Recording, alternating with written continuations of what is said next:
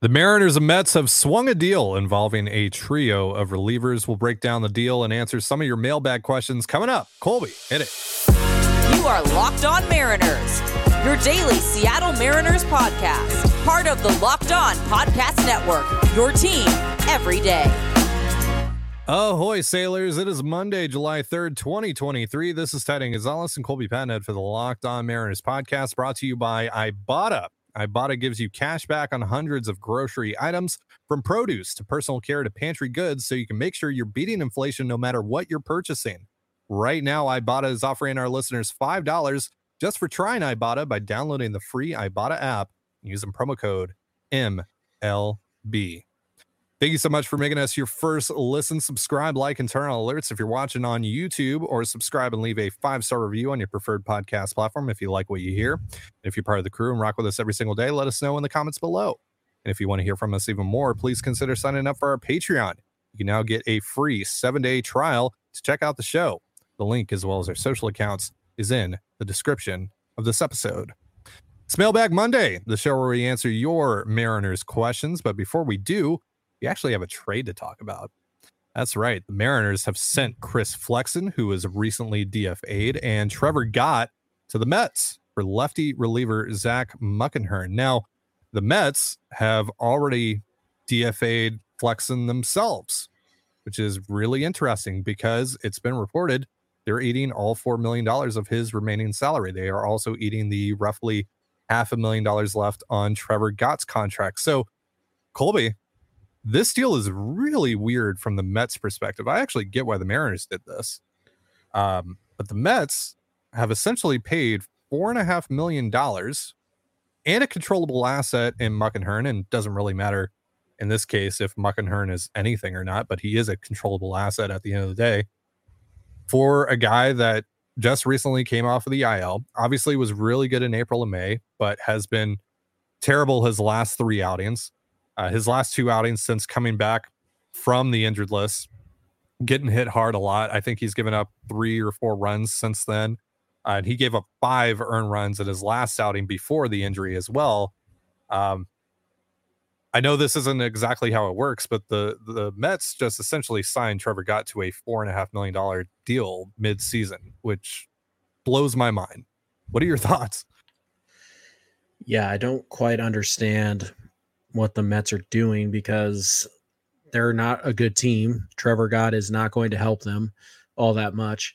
Um, and Flexen, you know, I, I, guess they could DFA him and then they could just sign him to the minor league deal and, and stash him in AAA. But you don't give guys that you're going to stash in AAA four million dollars. You know, uh, you don't give that up to to have the right to get them when you could just go out and sign them after they get after they clear waivers. So I'm not exactly sure what the the Mets plan is here. It doesn't seem to make a lot of sense on the surface. Um, it's possible they really like Gott, and, we know the Mets money they they waste it, right? I like uh, that's just straight up the Mets waste money, and this is a waste of money. Um, and I know a lot of fans wish the Mariners ownership would waste money like the Mets do, but they're not going to. So the fact that they were able to save four and a half million dollars and all it cost them was a guy that they were going to the guy that they had already said they don't want around because they DFA'd him, and um, middle reliever, which is the easiest, most replaceable thing to find.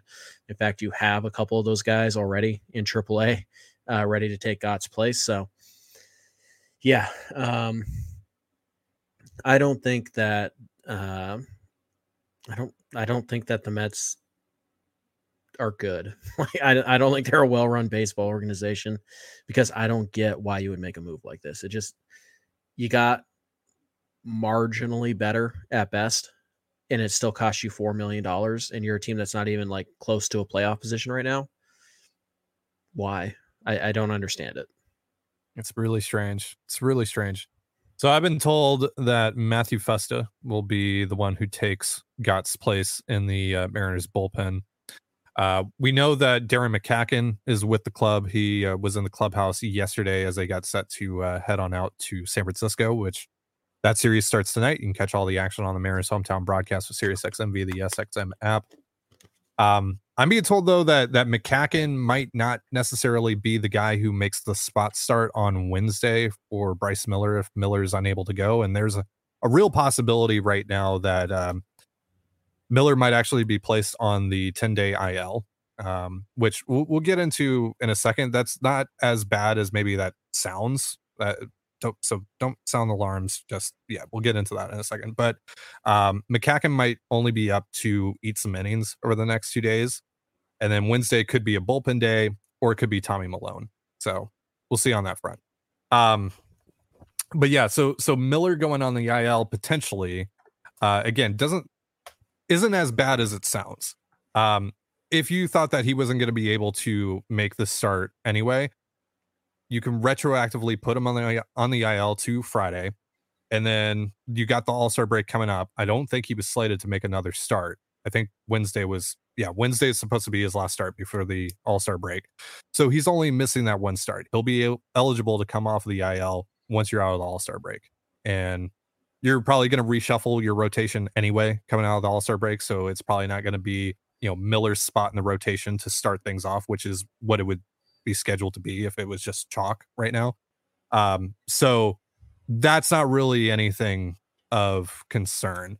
Um, the other thing here though with with the Gott trade is you know maybe this starts to open the door for guys like isaiah campbell and uh, Prelander Berroa and um, you know maybe someone like travis kuhn someone like that um, so we'll see uh, we'll, we'll, see what comes of all that but for now i'm being told that it's going to be festa uh, who's been pitching well down in aaa and um, and then they'll go from there uh, but muckenhirn will be reporting to aaa tacoma uh, which has been the report. So on him, I mean, do you have anything on him? Because I don't have a lot on him.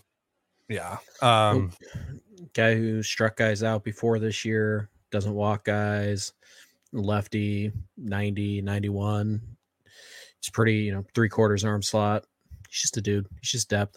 You could easily yeah. turn around and DFA him um, tomorrow. You could DFA him for, well, I mean, you don't have to for Festa or uh, McCaughan, but you could DFA him whenever. It's not a huge loss. Um, and you know the Mariners also can put uh, can put Penn Murphy on the sixty uh, if they really need a a forty man spot also. So yeah, Muckenhirn is is just a dude. He's depth, but you know also just a dude. Taylor Saucedo, and that one worked out just fine. So right. whenever the Mariners grab a pitcher, you gotta you gotta pay attention a little bit. Gabe Speier, you know, we we talk about this time Justin and time Topa. again. Justin Topa, yeah. Trevor Gott. yep. Trevor Gott. Yeah. So always have to pay attention to that. Muckenhirn, former, I believe, 11th round pick uh, by the Orioles in 2017, uh, was transitioned to the bullpen fully in 2018. Uh, he ended up making his way to uh, the White Sox organization for about a year, year and a half, and then uh, eventually made his way to New York. Um, had a cup of coffee at the major league level this year. Three innings pitched did not go well for him, and then he was sent down to AAA, and that's the extent of his major league experience. So maybe the Mariners have identified something there, or maybe they were just like, "Hey, give us something for Gott and the the money that you're taking on." Whatever the case, we'll certainly keep an eye on Zach Muckenhirn because that's the reputation the Mariners have built for themselves. You always have to keep an eye on these guys whenever they add them. All right, so we are going to be beginning Mailbag Monday in just a moment. But first, a reminder this episode of the Locked On Mariners podcast is brought to you by Ibotta. Picking up burgers and hot dogs for a summer barbecue? You know you're already doing it, so why not get cash back for it with Ibotta? Ibotta gives you cash back on hundreds of grocery items from produce to personal care to pantry goods, so you can make sure you're beating inflation no matter what you're purchasing. Either link your loyalty account or upload your receipt after you shop and get your cash back. It's that easy. The average Ibotta user earns $120 per year. Other apps give you points that don't amount to much. With Ibotta, you get real cash back that you can cash out to your bank account, PayPal, or gift cards.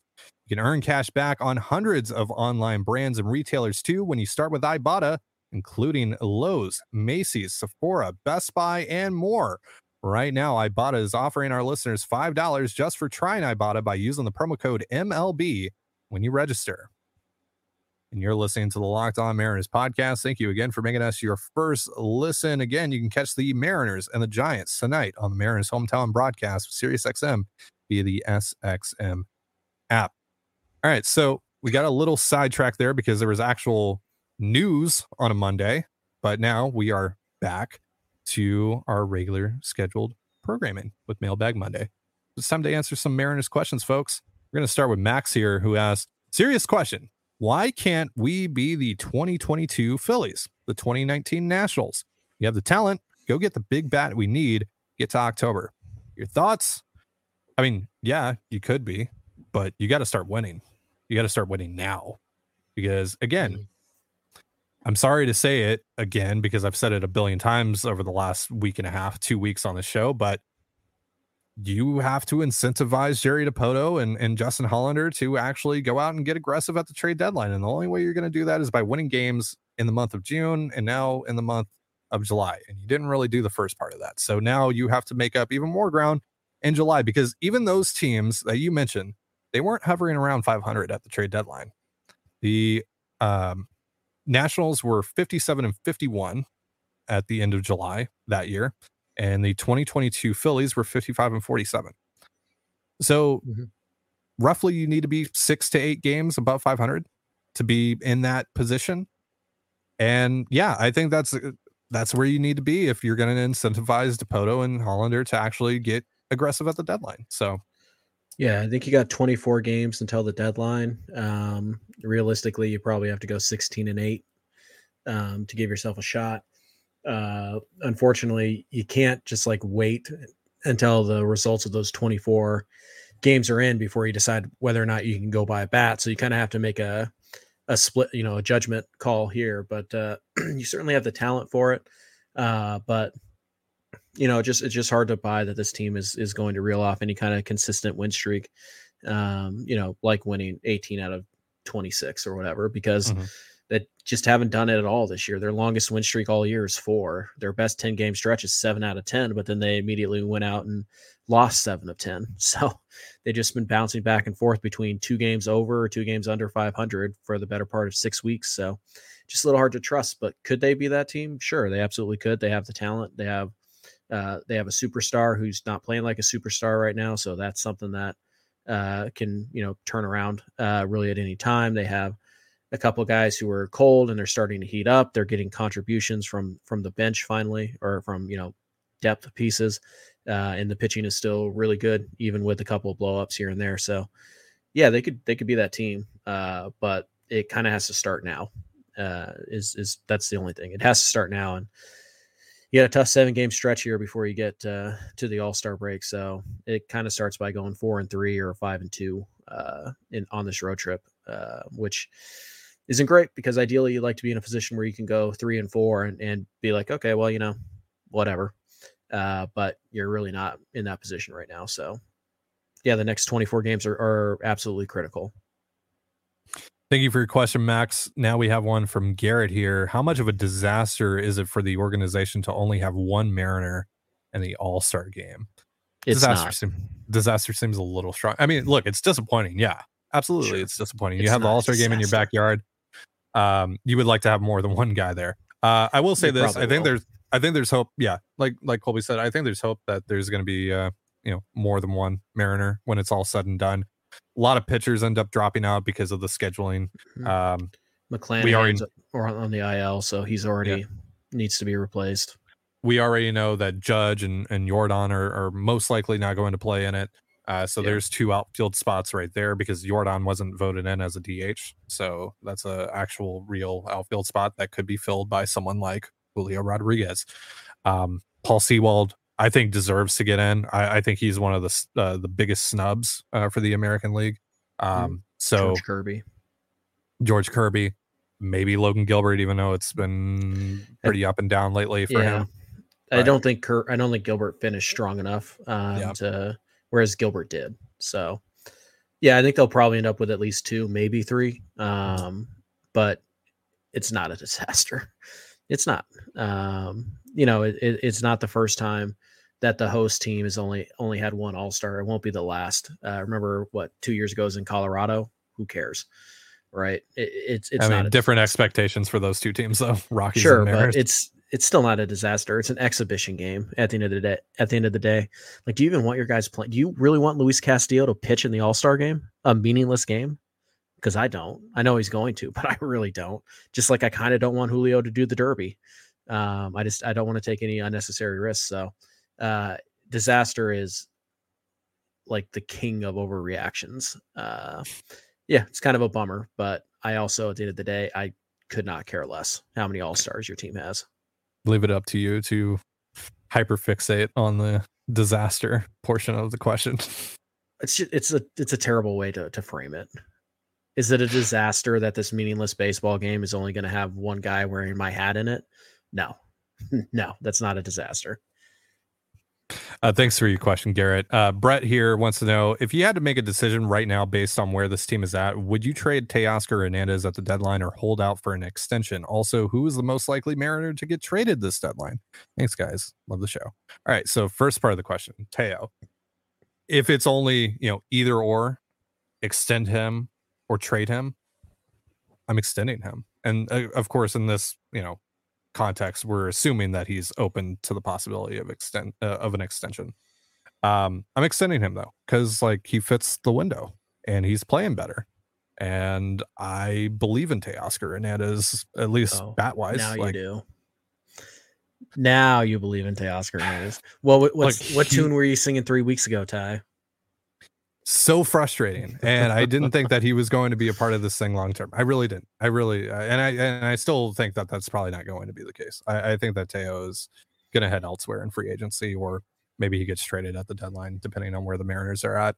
Uh, i just i don't think that teo will be in a mariners uniform. But if it was up to me right if it was just either or trade him for whatever you know whatever i think he could net you or extend him, I'm extending him because I think Teoscar Hernandez helps you more in, two, uh, in 2024, 2025, and 2026 than whatever you could get for him on the de- uh, at the deadline. Yeah. Um, I'm not trading whatever I can get for Teo because I could always slap the qualifying offer on him. And if he wants to accept it, then I'm totally cool paying him $20 million for one year. It's one less thing I have to go fix this winter. Um, and if he doesn't, and another team wants to give up a draft pick to to sign him, then I'm fine with that too. So uh, unless the the player I'm getting back is going to help me more than the draft pick, no, I'm not trading Teos. If somebody wants to overpay, I, I'd consider it, but I, I'm not trading Teoscar Hernandez for, you know, a couple of double A arms, one of whom might have a chance to start and be a number five and, and like a bullpen guy. Like, no, that's stupid. I wouldn't do that. If somebody wants to give me my Pete Crow Armstrong for my Javy Baez, then fine, I'll think about it. But those deals are so rare um, that I would just I just wait and then I'd slap the qualifying offer on him, try to work out an extension, and if I can't, then you know I'll just take the draft pick. So yeah, That wasn't the question, Colby. The question was right now, trade him or extend him. What no, it said right. Would you trade him or would you keep him and try to extend him? Read the question again, Ty. All right, let's bring it up on the screen real quick. Would you trade Boom. Teoscar Hernandez at the deadline or hold out for an extension? All right, hold out for an extension. Gotcha. Gotcha. All right. Boom. Second Well- part of your question: the Mariner most likely to be traded at the deadline. Thomas Julio. Murphy. Um, I think Murphy might end up netting you something that's just too good to refuse. Because, like, thinking about it more, right? Like, again, think about how rare that kind of player is at this time of year. like, it's perfect Think too because he doesn't have any club control. think about how important that player is if Cal Raleigh tears his thumb off again, and you're in the middle of a pennant race. Ugh. Well, okay, but that's that's assuming the Mariners get back in this thing. I'm more so looking at that. uh, If you're trading Mariners, right? uh, That to me is trading pieces off of your major league roster when you frame it like that. Maybe you're just talking about anyone in the organization. Emerson. but if you're talking- Hancock. But if you're talking about trading actual pieces off of the major league roster, you're probably selling to a certain degree. And to me, that guy is Tom Murphy. never. Uh, the guy most likely to be traded is probably AJ Pollock. um, no, I think Murphy's probably a good one if you are selling, selling. Uh, and then I, I do think that they'll shop Sewald. Uh, you know, Uh, and I would not be shocked at all if they traded Ty France or a Eugenio Suarez. I really wouldn't. And, and that would be more of a, a lateral move instead of a seller's move. But yeah, I, I don't really don't think there's any. I think the the pitching, starting pitching, including Woo, is probably going to be off the table this summer. Mhm. Uh, I think Julio is definitely off the table. Uh, Cal is is probably off the table, and I'd imagine JP is is just a guy that you're not going to get enough value for to really trade. Um, other than that, I think just about anybody could be had uh, if the Mariners are truly selling or if they're kind of going, you know, half in, half out. Thank you for your question, Brett. You're listening to the Locked On Mariners podcast. Thank you again for making us your first listen. Again, you can catch the Mariners and the Giants tonight on the Mariners hometown broadcast with SiriusXM via the SXM app. Got a question here from Peter. Peter wants to know Has Mike Ford improved his trade stock from quote unquote non existent to quote unquote if someone's desperate? And will this be a situation where they could sell Ford while buying his replacement slash better bat? No, Uh, the second part of the uh, the question, no, because he still is at the end of the day a first base slash DH type with. and really just a DH. And, Let's be honest. Yeah, sure, and very little track, very little track record at the major league level too. Yeah. Um, yeah, I think you could trade him for something. I don't think it's going to be anything that's going to knock your socks off though. Um, You might get another guy like you got today. like Wouldn't you just rather run with Mike Ford and see how much you can extract out of him?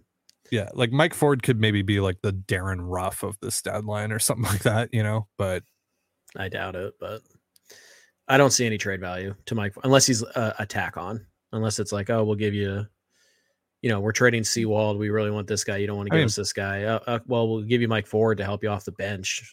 Fine, you know. I mean, players worse than Mike Ford have gotten dealt. A lot of worse players than With Mike his- Ford have gotten dealt. with as small of a track record, with no defensive Probably. versatility and no speed. Probably. Probably. Yeah, probably, There's but weird trades all the Why would you? Why would you trade Mike Ford if, if you think Mike Ford is a legit 115 WRC plus guy? Why would you trade him? He has Right. club control. Yeah. How much club control does he have? I don't know, probably two, three years, maybe four. I mean, you're probably not paying him an ARB.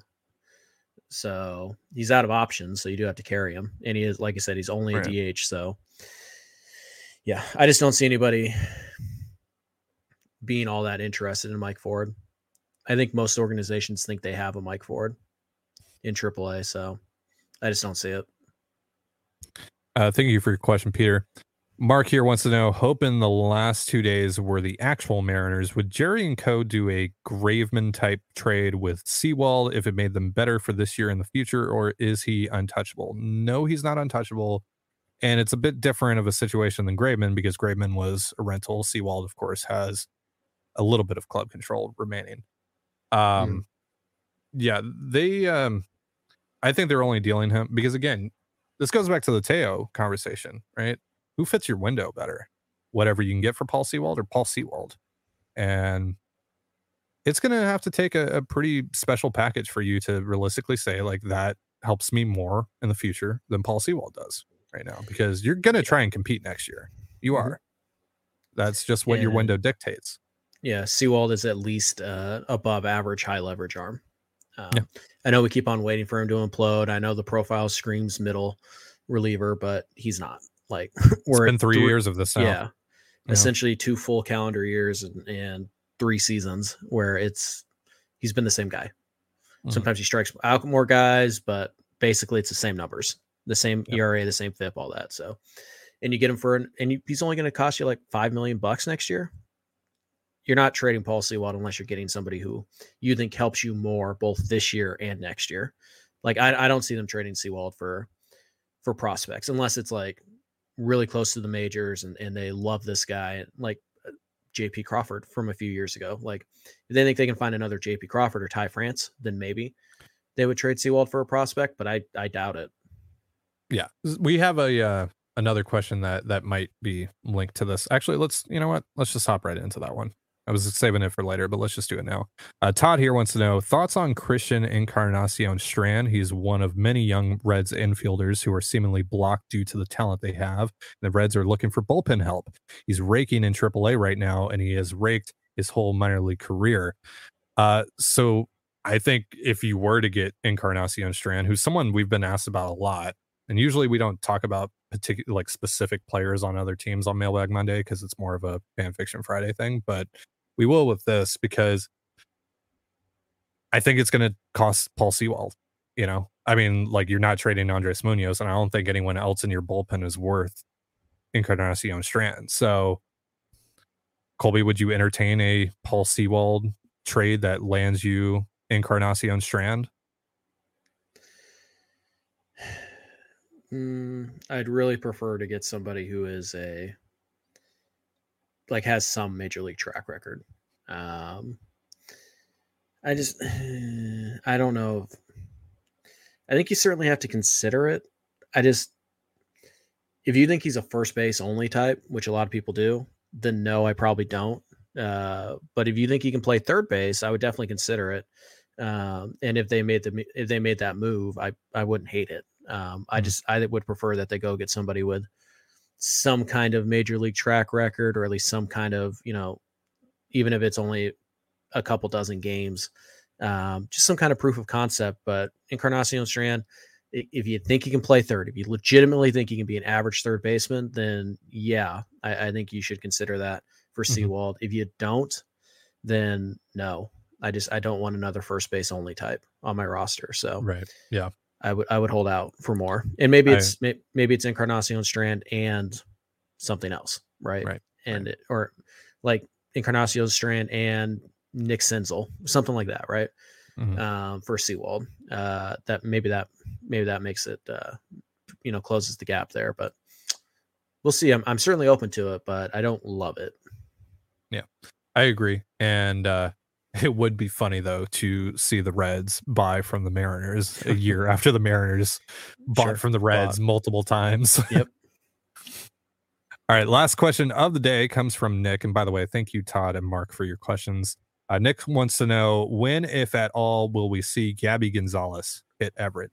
Maybe after the draft, because I mean, naturally, you're going to have at least a couple guys who hit Modesto coming right out of the draft. So um, maybe that's the opportunity there. What do you think? Yeah, again, you don't want to be too aggressive with guys. Um, this is we get, you know, Michael Arroyo going to be in Double A by the end of the year. No, like, like you, you really don't want to be too aggressive um, with guys. But this is uh, this is his second year stateside, I believe. Mm. Um, so yep. that's obviously a plus. And yeah, after you get, you know, after you get through the draft, a lot of those guys are going to get assigned to A ball. They're going to get assigned to Modesto um, particularly the college guys. So, yeah, yeah, it, it is entirely possible that that pushes a couple guys off of that Modesto roster, in, including Gonzalez, um, maybe Arroyo, but eh, probably not. Uh, probably Cole Young uh, gets pushed up as well. So, mm-hmm. yeah, I, I, think right after the draft, which I think starts on Sunday. Does it start on Sunday? I think Saturday? it's on Sunday. Yeah, it's on right. Sunday. So, yeah. sometime in the next, oh, I don't know. Well, they have until August to sign these guys. So I would guess sometime around August 1, uh, they would probably consider at that point, they would consider moving up Gonzalez and, and Young to make room for some of the new draftees. So, uh, yeah, I, I, I think he probably does finish the year at Everett. I just don't know exactly when that's going to happen. We talked about Arroyo eventually maybe making his way to Everett before the end of the year. Could you see them accelerate that after the draft and just say, you know what, let's let's see it? No. Um, I know it's wanna, super unhinged, but you, you don't want to you don't want to Axel Sanchez the guy. All right, the yeah, Mariners were yeah, really aggressive with Sanchez, and it took him a couple months to find his footing in High A. And you just, you know, it's not the end of the world because he's turned it around as of late. But you don't want to rush guys unnecessarily. So um, you want to make sure they're comfortable. You want to make sure they're ready uh, because again, it's just it's another culture change. You're going from Modesto to Everett, and there's a new clubhouse, there's a new ballpark, there's it's a whole bunch of new stuff. You're in a new state, um, you're even further away from home. It, it's just one of those things where you want to make sure that the guy's in a really good spot, uh, both mentally and obviously, you know, statistically. Um, so I think they could do it like for the last couple weeks of the year, but mm-hmm. I think what they would really like to do is they would like Arroyo to stay down in Modesto all year, clean up, produce, and then just start him next year with the knowledge that you're going to Everett. You're going to start the year in Everett. and then you can kind of, you know, change plans accordingly based on how he finishes off this year. But I, I really like the idea of just like, just keep him down there for the entire summer. If you really want to push him into Everett, fine, give him a couple weeks. Don't overexpose him, and then just have him start next year uh, with the Aqua Sox. That would be my preference. All right, well, that's going to do it for our show. Thank you so much for joining us here on the Locked On Mariners podcast. For Colby Patnode, I'm Ty Dane Gonzalez. Be sure to give us a follow on Twitter at LO underscore Mariners. You can follow me at Dane Gonzalez, S T A N E G N Z L Z, and Colby at CPAT11, that's CPAT11. Follow us on Instagram and TikTok as well over at Locked On Mariners. That's one word, Locked On Mariners. You can also find all that stuff in the description of this episode. And thank you again for making us your first listen. Have yourself a beautiful baseball day. And if the Mariners win, we'll see you tomorrow. Peace.